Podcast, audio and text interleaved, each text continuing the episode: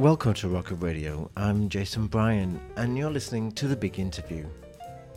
As we saw from our recent SMS Firewall report, the majority of the 170 plus MNOs who responded to the survey have only taken up SMS firewall services in the last year.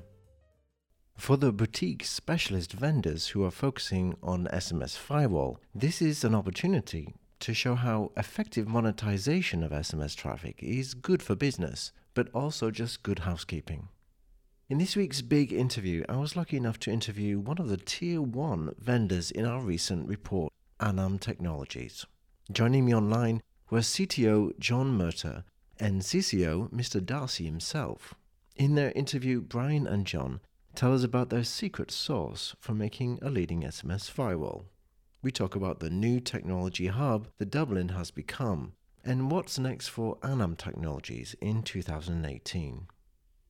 Yeah, I mean, what we have now, I suppose, because we have a large number of customers who have a very large number of subscribers, we're starting to get very good economies of scale. And obviously, the analysis tool, we're starting to see things that are very interesting. Definitely, if managed correctly, can have an advantage for mobile operators.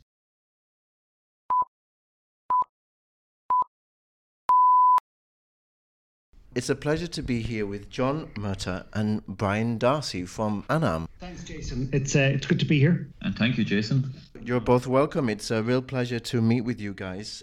A few weeks ago, we announced the tier one leaders in our SMS firewall report. And this is a vendor performance report conducted with mobile network operators, where the MNOs get the chance to talk about the vendors that they like and the vendors they don't like. And we asked them around about 40 different KPIs about the vendors. Now, Anam were, of course, in the tier one, as we know from the results, but you were also the leader by quite a stretch, I have to say, in the report. What was the reaction, Brian, to this news internally? I mean, obviously, we were extremely happy. You know, last year we did very well in the report. We came in as a as a tier one vendor, but you know, to make the jump this year and come in as the the leading vendor in this space was definitely something that we were very pleased about.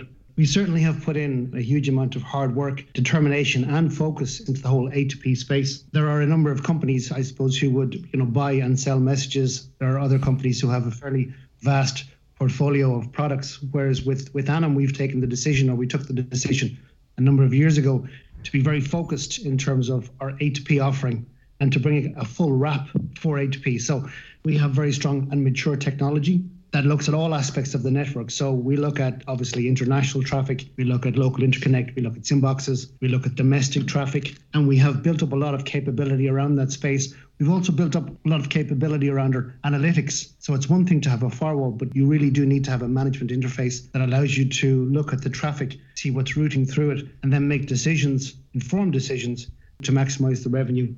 So I think to come out as the uh, highest scoring vendor on all of those KPIs is a validation of the hard work, effort, and focus we've put into this space. Actually, when we look at our vendor performance reports across all the different products and services that we do, it's actually rare to see a company achieve a four plus score out of five in all of these categories. And to do that above all other vendors is extremely rare. So, this is a really nice insight. Thank you very much, Brian, for this talking about Anam, I'd like to get to know you guys a little bit better. If we can start with John. John, for those listeners who don't know you very well, I'd like to get to know you as a person a bit more. Can you tell me how you started in telecoms? Actually, Jason, I uh, started over 32 years ago in my working career. And my first job was with a large equipment manufacturer called Siemens. And I was based in Germany. I started immediately working as a young engineer on, on their protocol signaling uh, element in their switch. At that time, the telecom industry was very was an analog industry transitioning to digital. Mobile was purely car phones, and that's where I started my career on working with protocols, working on rollout digital technology in, in a purely engineering and software development background. When did you realize that you wanted to get into the telecom sector? Um, it was uh, straight after college. I was fascinated with protocols. I was also very anxious to work overseas. Siemens at that time seemed like a great company. It was in Europe, in Germany. They had great technology. They had a fantastic environment for develop a person as a an engineer, a fantastic education. That was the reasons I got into telecoms. It was also a growth industry at the time. It was really we we're moving from a analog world into a digital world. You know, fixed line pen- penetration it was reasonably okay in Europe, but worldwide it didn't really exist. And mobile penetration was only really in the United States and Europe with analog type technology. How was the telecoms world at that time? I mean, it's rare to find somebody who's been in telecoms that long. You must have seen extreme change during the last three decades. Well, my, I think my long, longevity reflects my, my love of the industry and my passion for the many different phases in telecoms that I've seen. Very much 30 years ago, it was fixed line digital technology in ISDN, office equipment, so very much in an industrial background. At that time, mobile was still a, a very much in the research infancy uh, as regards digital mobile. I have seen the initial rollouts of GSM networks. In fact, I've been involved with the messaging area very much in the start of the early 90s when we started to roll out uh, SMS in many United States and Europe. Incredible. Yes, that time usage was quite, quite low. Uh, we all thought this was some crazy technology. Who would use SMS? You know, at that time, it was mainly designed for voicemail notification and machine type notification to handsets. The whole area of P2P didn't exist at that time. That came actually came later. P2P really took off in the late 90s. That was through mainly two different phenomena in the market. One was the, the rollout of prepaid, and the second was the opening up the markets to second players and third players and fourth players, and the rollout of new licenses, which expanded the market quite extensively on a worldwide basis.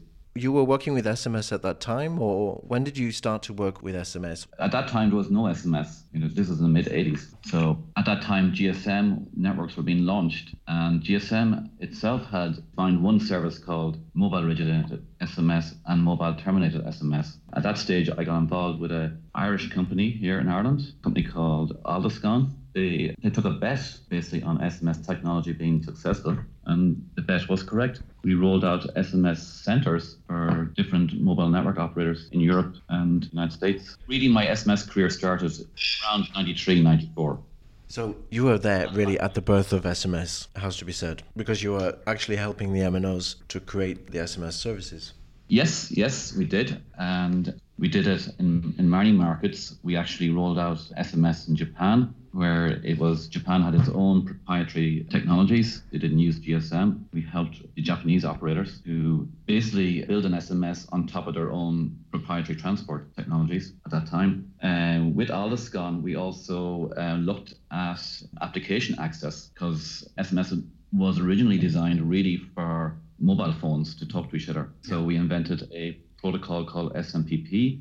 That protocol was made open in the late 90s. I myself was instrumental in that through various forums at the time. So I got involved with Anam about 13 years ago. And at that time in Anam, we looked at more niche services in the area of mobile messaging. So one of the things that we at that time was looking at the whole control of SMS. And in Anam, we invented a technique called SMS home routing which is also fundamental into as an element of SMS firewalls. So what SMS home routing allows, it's a, a, way of controlling SMS, especially terminating SMS into a network. And this provides the, the routing control for firewalls to apply uh, filtering technology. That technology was rolled out about 12 years ago initially in Malta. We also rolled it out in uh, Norway with a company called Telenor Norway. And as, as we know, the big success for Telenor Norway was uh, A2P SMS monetization. It's been a fantastic story. It's our initial success in A2P. They grew their A2P volumes within one year by a factor of 700%. It was really fantastic for Anam, for, for myself, to see the success of great technology actually bringing benefit to our to our customer. So you took a bet on this is going to grow. This telecoms, you know, this GSM technology is going to evolve. I mean, really, you don't meet very many people in this industry who really were there at the, at the start. So it's really fascinating to hear your perspective on it from a, uh, from those days. So thank you, John, for your insights. Brian, how did you decide that telecoms was going to be your future? So I suppose like like lots of things in lots of people's careers, I probably at the very start kind of fell into the industry. There was a, a colleague of mine who had a agency for the mobile operators at the time, selling phones to corporate customers. He asked me to go in to run that business. It's a small business, as you said earlier, a very exciting business, huge growth, huge opportunity, and very much a buzz industry. So I got hooked on the whole thing quite early. From there, I went on and I was founder of the first MVNO in Ireland. So I suppose my sights grew in terms of selling phones to getting more involved in trying to sell the airtime. Uh, so, so how did that happen? Then you founded an MVNO. Yeah, it was it was one of the first MVNOs in in Europe.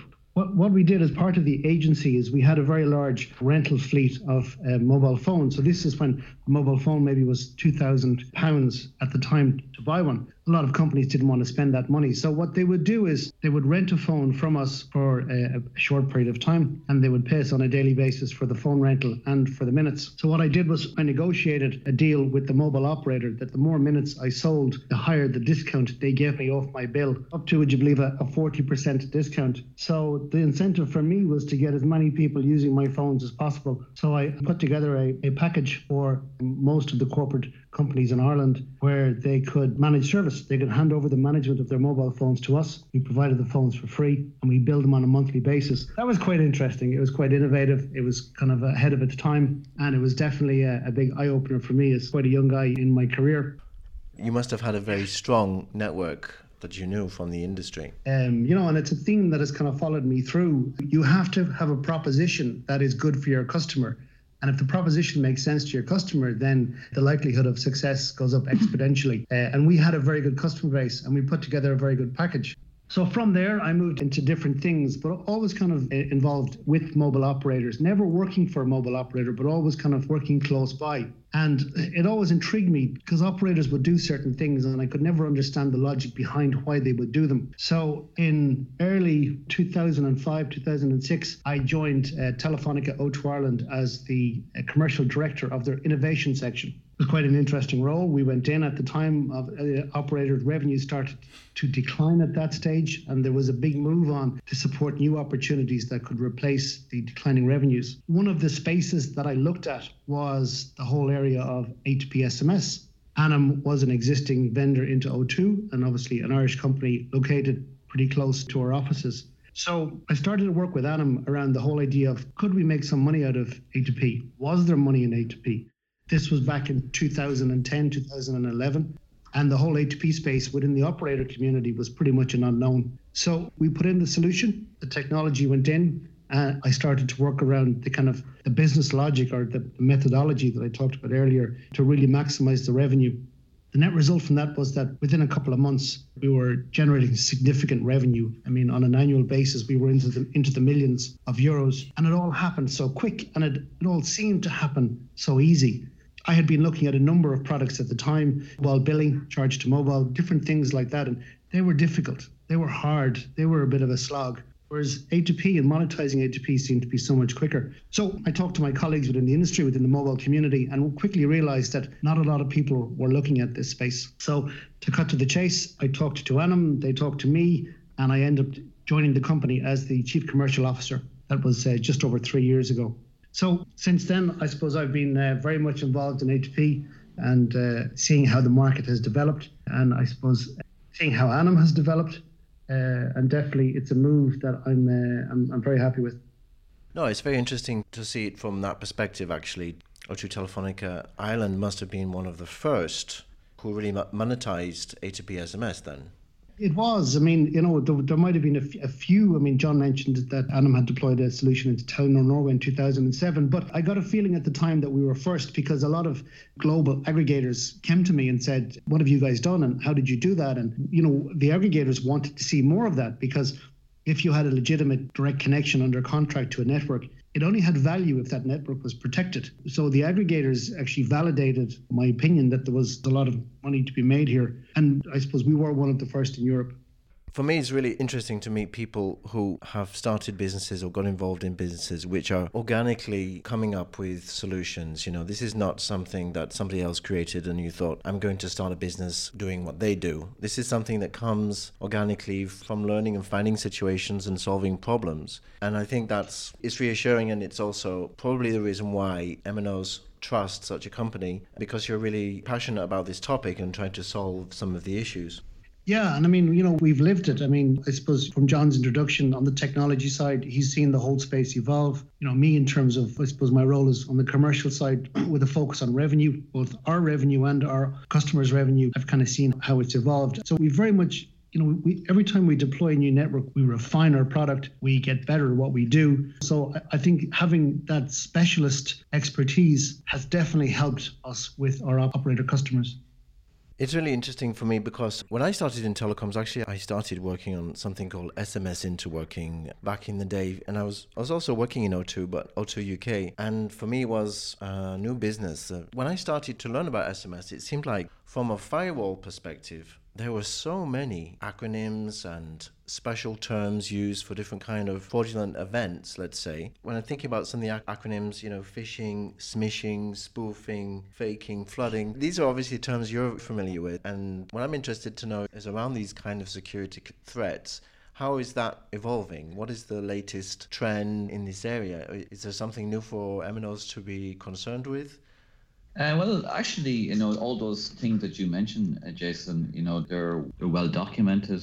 Most firewalls can countermeasure those particular threats today. So that's been good for the industry. In addition to making SMS, you know, SMS had a great property of being reliable, you know, absolutely 100% delivery and its open rate. It did suffer from all those types of vulnerabilities that you mentioned. But all those have been ironed out, and most firewall vendors today would counteract those threats. So this has resulted in SMS. It, has been a, a, clean channel for delivery of A2P SMS. It's a trusted channel. Of course, attacks or fraud is always evolving, and we have seen this, especially in regard to spam and A2P SMS, in that the techniques used have evolved where especially in the case of A2P SMS, the technique tries to make it look like P2P SMS as much as possible and tries to yeah. basically disguise what's an A2P as a P2P. That's really where we're currently at is the evolution of firewalls in this area, being able to learn, certainly with, with uh, the Anam firewall, we, have uh,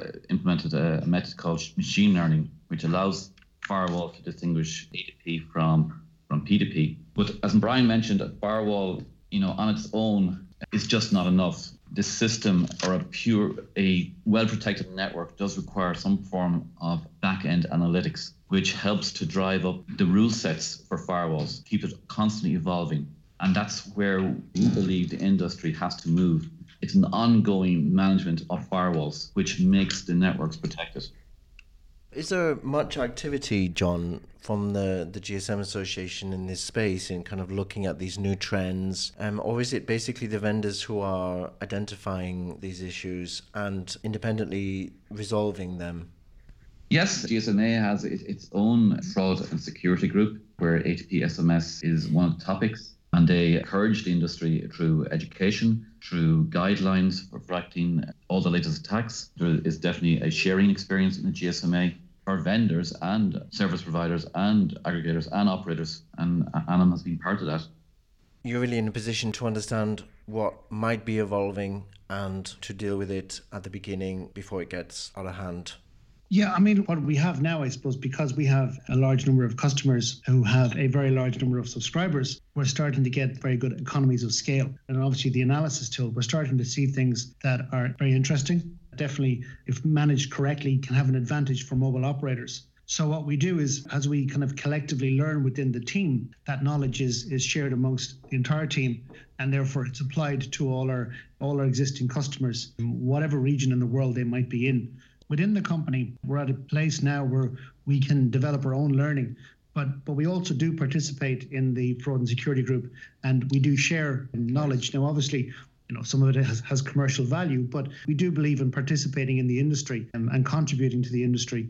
What we're actually doing is sharing our experiences and our methods. We do share experiences in this area. We do contribute to the uh, attack countermeasures, but there's many things that a vendor has to do in order to protect the, the network. And we do that through a combination of technology mixed with databases and mixed with management. That's our secret sauce or formula for protecting network. We actually believe every network should adopt this combination. It, it, makes the industry better. You know, A2P can't succeed in one operator in a country. It has to succeed in all operators to maximize the value of the industry. It seems like that specialists like Anam are really in a position to, to help instruct the industry what is happening and where the direction is going in terms of SMS uh, security. But beyond A2P SMS, as we know it, as let's say the leader in mobile engagement, which we're really effectively we're talking about monetization for MNOs of mobile engagement services that they have towards enterprise customers. Yes. Mobile engagement is continuing to evolve. Of course, we know of the initiative of RCS, which has been, of course, in the GSMA a long time, but has recently been resuscitated by Google. And we know of the keen interest on bots and on OTT integration and other areas. What do you think about all of these different trends in mobile engagement?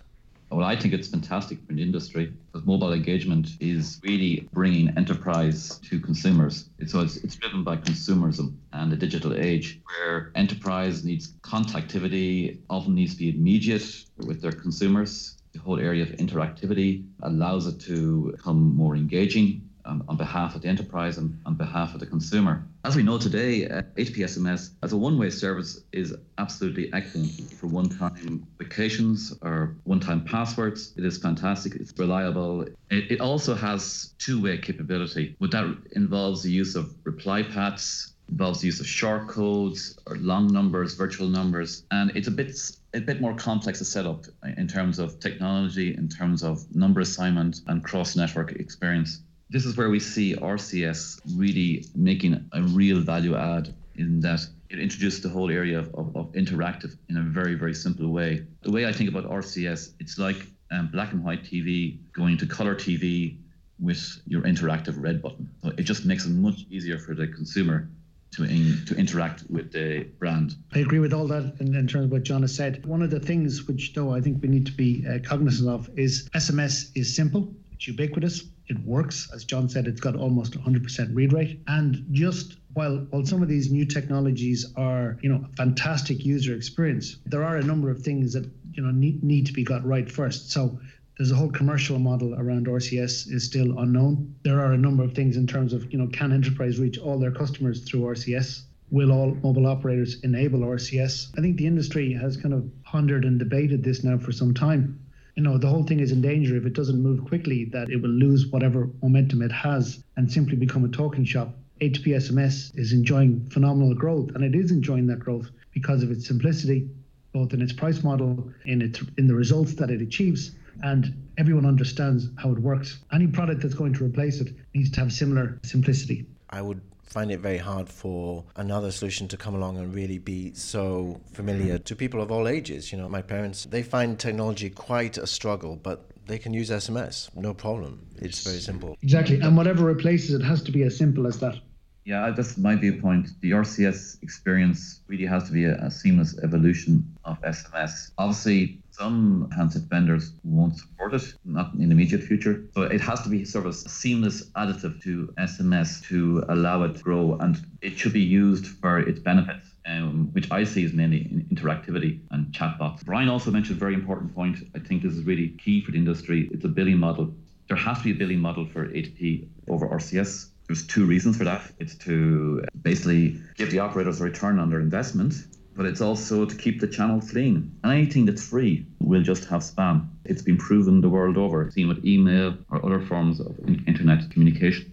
It has to have a, a very simple billing model as well. It has to be simple for everybody. The mobile operators, the aggregators, the advertisers, the brands has to have a very simple billing model that people can work with and grow the industry.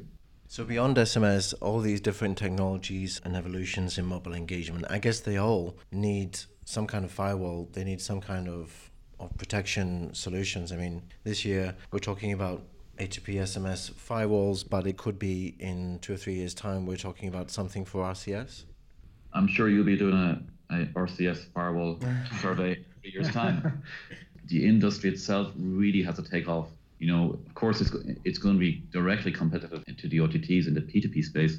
In the A2P space, it still needs to reach a critical mass. And we think that'll happen in the United States first. That's where we see most interest.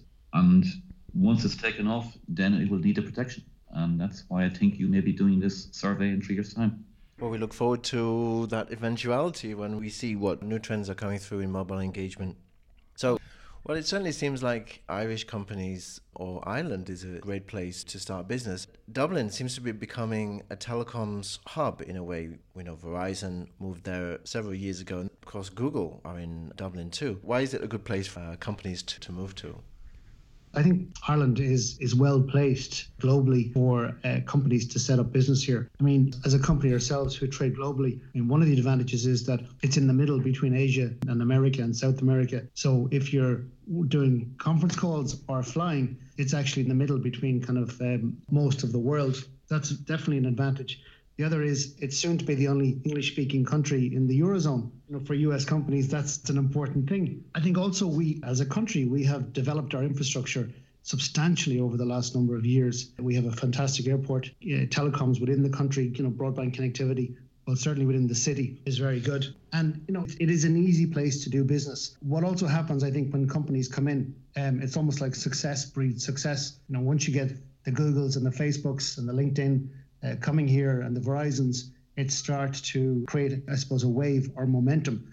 And for an Irish company trading globally, that momentum has been fantastic for us. One of the benefits is we've been able to hire uh, people who are from different countries, speak different languages, you know, are highly educated, and they're all living here in, in Dublin. And to have access to that kind of talent has definitely been a big advantage to us as a company trading globally. In terms of growth, I heard just the other day that at the moment there are 45,000 desk spaces in I suppose within uh, business being built.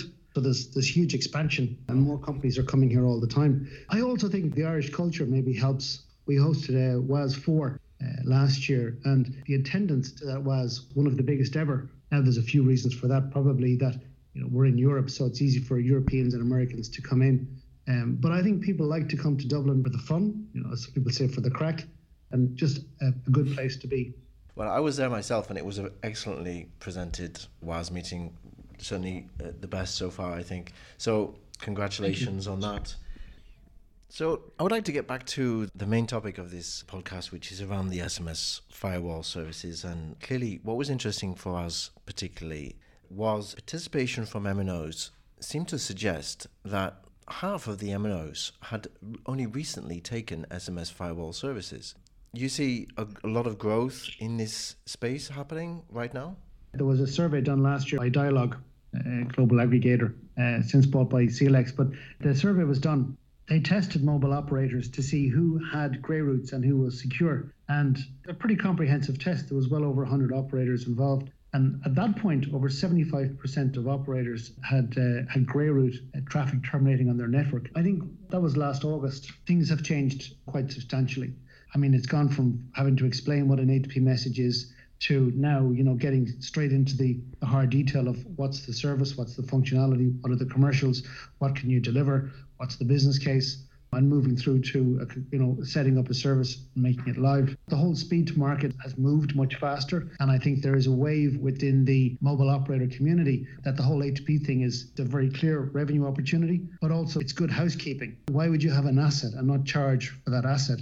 we're seeing a lot more activity. I mean, our pipeline um, has increased exponentially, but also the number of contracts that are being closed is increasing at a strong pace. And as a result, as a company, from a staff perspective, we are growing quite a lot.